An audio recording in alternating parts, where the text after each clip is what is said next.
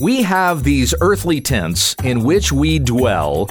It's a tent that can easily be torn down. We long instead for a more permanent dwelling promised us in heaven when we understand the text.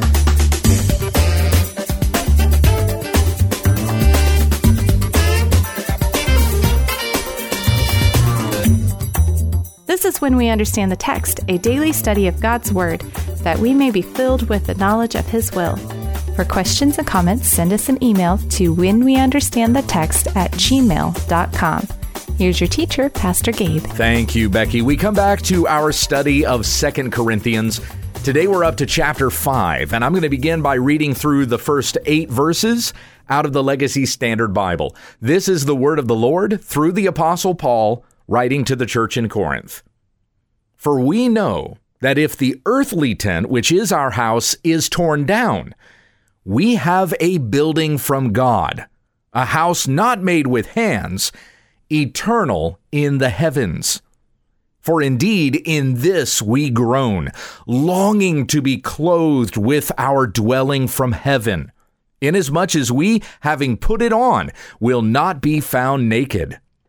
For indeed, while we are in this tent, we groan, being burdened, because we do not want to be unclothed, but to be clothed, so that what is mortal will be swallowed up by life.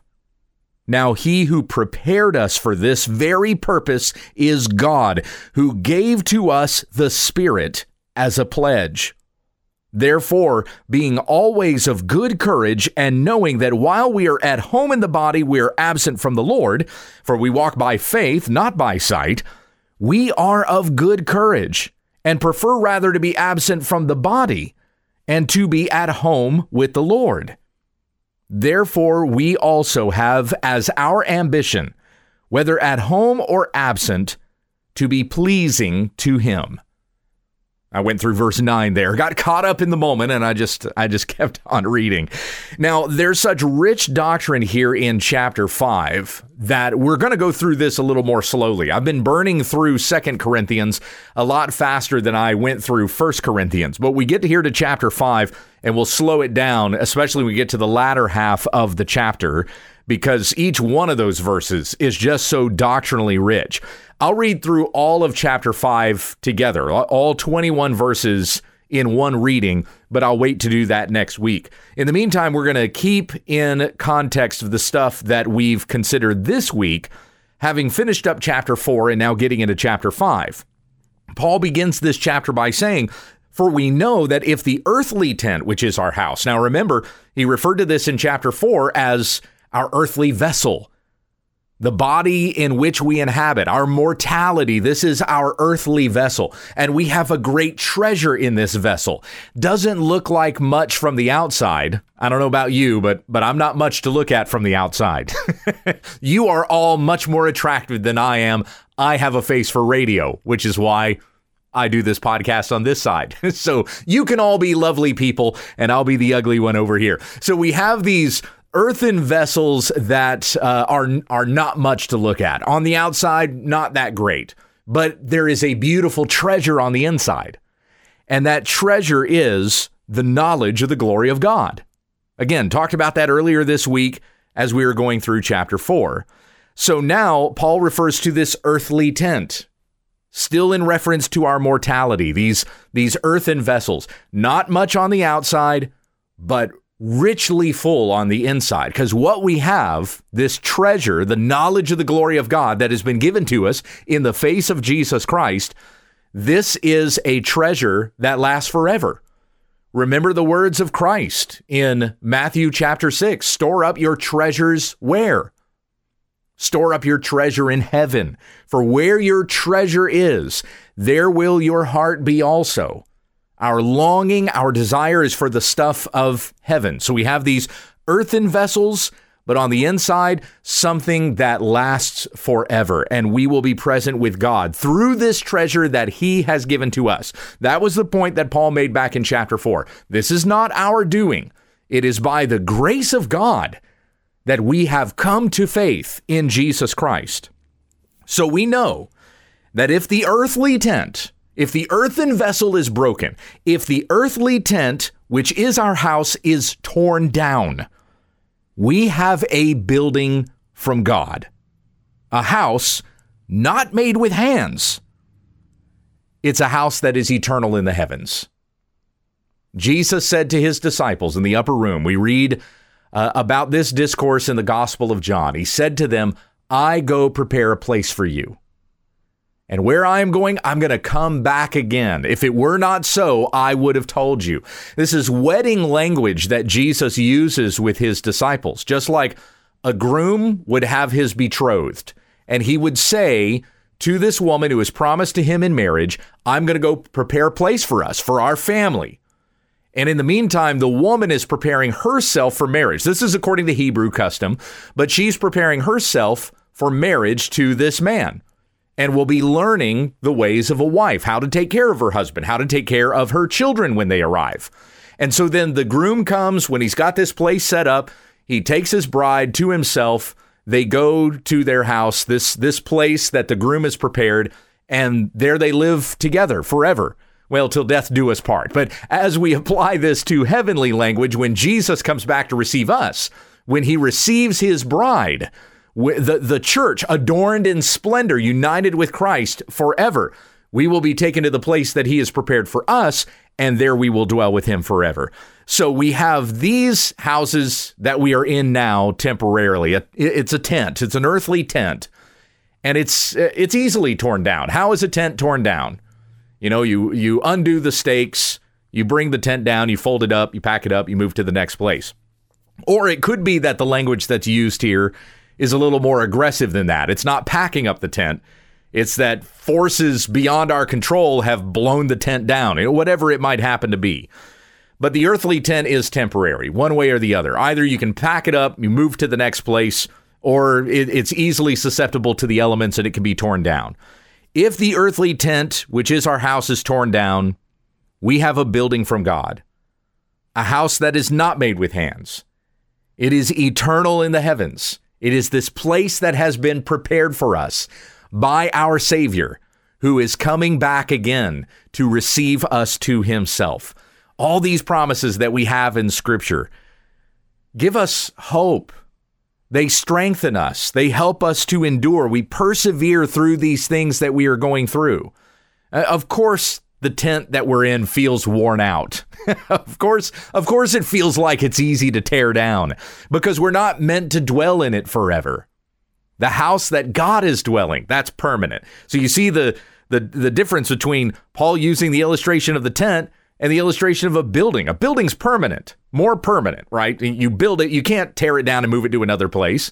It stays where it has been built, right on that foundation. The tent is something that you tear down and move to another place. So, this house that we have from God, this is a permanent dwelling place, one that cannot be torn down, it cannot be moved. We are sealed by the Holy Spirit for this day. For this reward, no one can take it from us. Paul in Romans chapter 8 If God is for us, what can man do to us? And not even death itself can separate us from the love of God that is in Christ Jesus our Lord. So in God, we have this house eternal in the heavens that Christ is preparing for us. Verse 2, Paul says, Indeed, in this we groan, longing to be clothed with our dwelling from heaven. Indeed, in this we groan. What, uh, meaning what? In this tent in which we dwell, in these bodies that we are in, we groan in these bodies. We long to have the permanent dwelling place. In the Psalms, there is a section of Psalms that we refer to as the Songs of Ascent. And it goes from Psalm 120 to, I think, 133 or 134, somewhere in there. But these were called Songs of Ascent because they were the songs that the Hebrews would sing as they went up to worship at the temple, which was on top of Mount Moriah. So as you're going up to worship, you're ascending, right? You're ascending the mountain. Therefore, they are the songs of ascent, or I, I think the, the the proper English would be song of ascents. the plural is actually on ascent Maybe that's maybe that's the way I'm supposed to say it. I don't know. But anyway, you have uh, famous verses that come from these songs like I will lift up my eyes to the mountains from where shall my help come my help comes from the Lord that's Psalm 121 and then 122 verse 1 I was glad when they said to me let us go to the house of Yahweh or to the house of the Lord listen to Psalm 120 here okay? And I'm going to tie this back into what we're reading in 2 Corinthians 5 Psalm 120 in my distress, I called to Yahweh, and he answered me. O Yahweh, deliver my soul from a lying lip, from a deceitful tongue. What shall he give to you, and what shall he add to you, O deceitful tongue? Sharp arrows of the warrior, with the burning coals of the broom tree. Woe is me, for I sojourn in Meshech for I dwell among the tents of Kedar. Too long has my soul had its dwelling with those who hate peace. I am for peace, but when I speak, they are for war. That's it. It's just those seven words or seven verses there. So, what's being said in that particular psalm? Where is the psalmist in this song? They are in Meshech. They dwell among the what?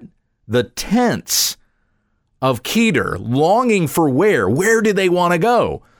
They want to go where Yahweh is. In my distress, I called to Yahweh. Yahweh, deliver my soul from a lying lip. Where does this person dwell? They, they, he dwells among people who have deceitful tongues.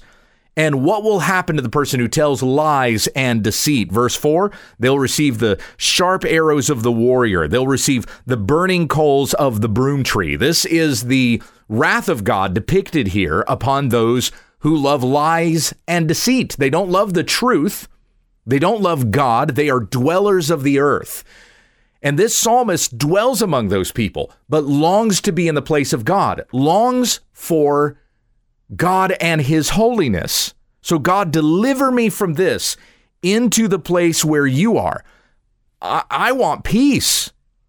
But when I speak, when I speak words of peace, they want war. They want the conflict. They are constantly fighting against God.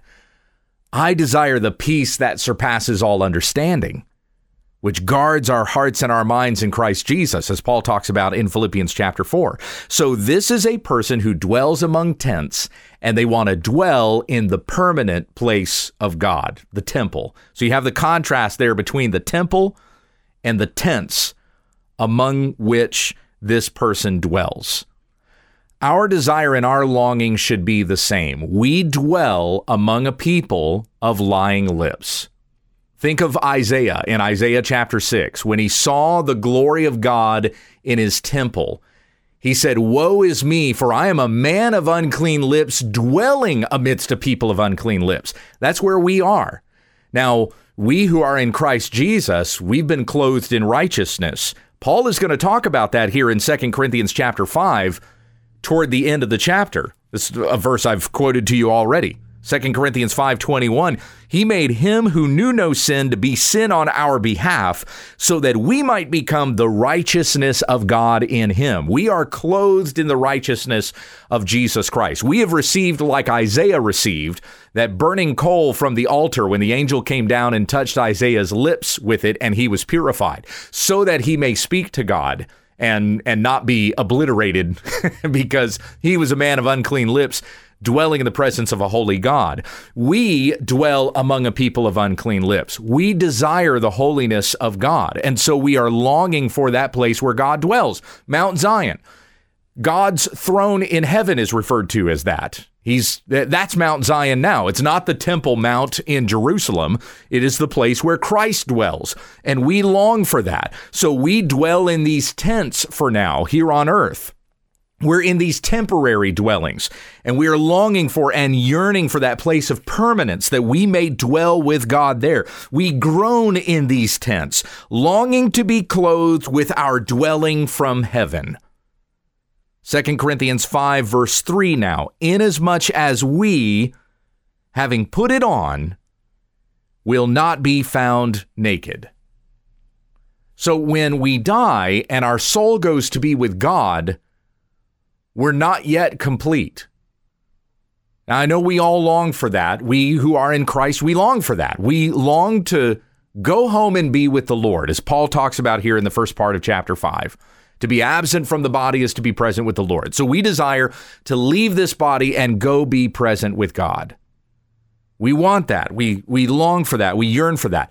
But we won't be complete there because our bodies will not have been resurrected and be made to be like his glorious body by the power that enables him to subject all things to himself. Paul says that's what God is going to do. That's what Jesus will do at his return which he refers to in Philippians chapter 3. Our lowly bodies will be transformed to be made like his glorious body. When our soul that is present with God is reunited with our resurrected body, then we'll be complete. But not until then.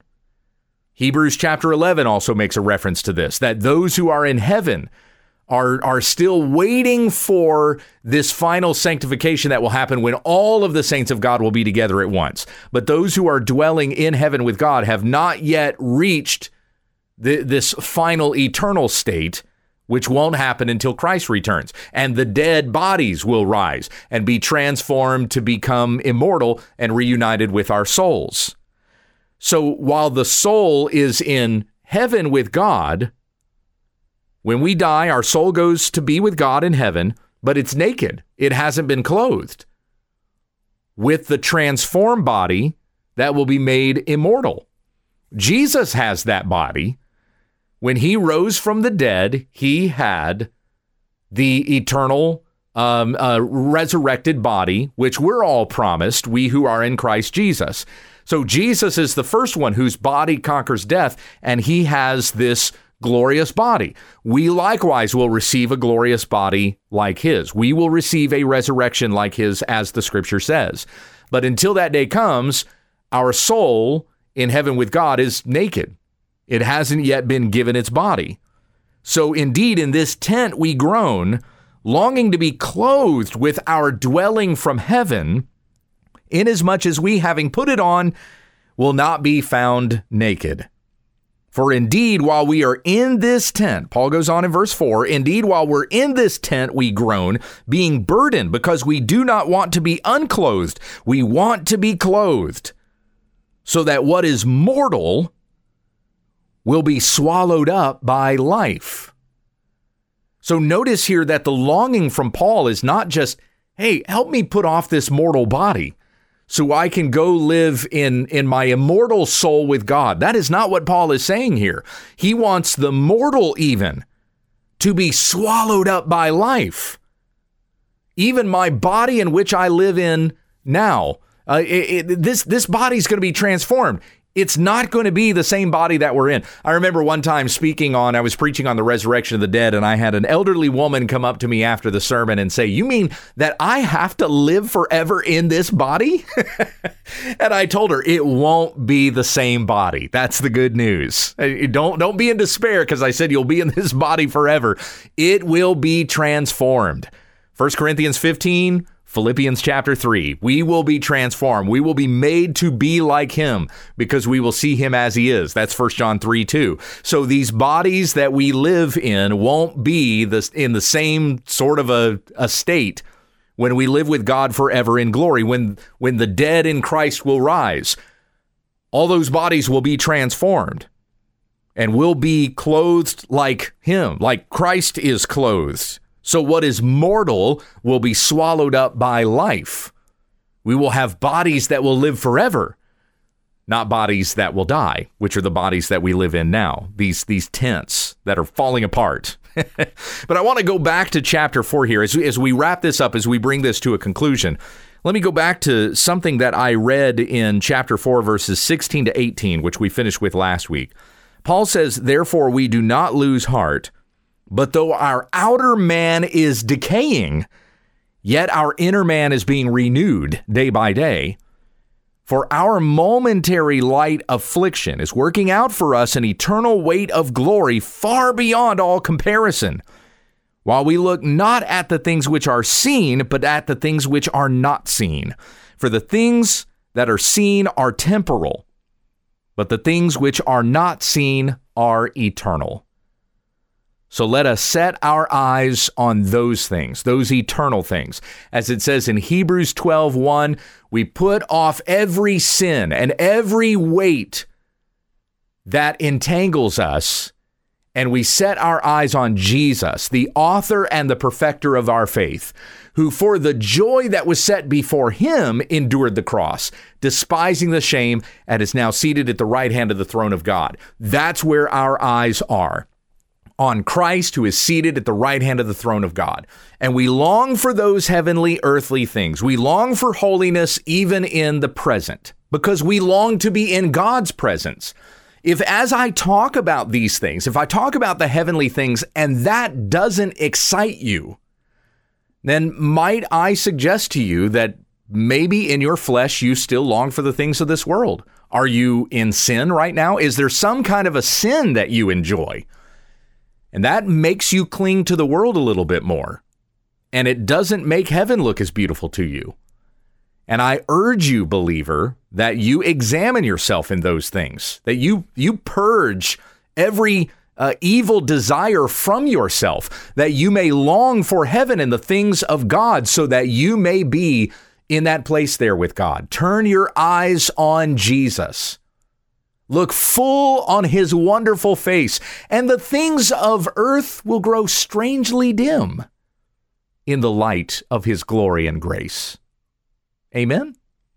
Heavenly Father, we thank you for this goodness, these good promises that you have given to us. We're in these temporary uh, earthly tents. We long for the permanent heavenly dwelling. And may that desire be in our hearts so strong that we live for that kingdom even now, putting off sin and everything that entangles and fixing our eyes on Jesus, the author and the perfecter of our faith, as it says in Hebrews 12:1. Deliver us from this present age into your heavenly kingdom. In Jesus' name we pray. Amen.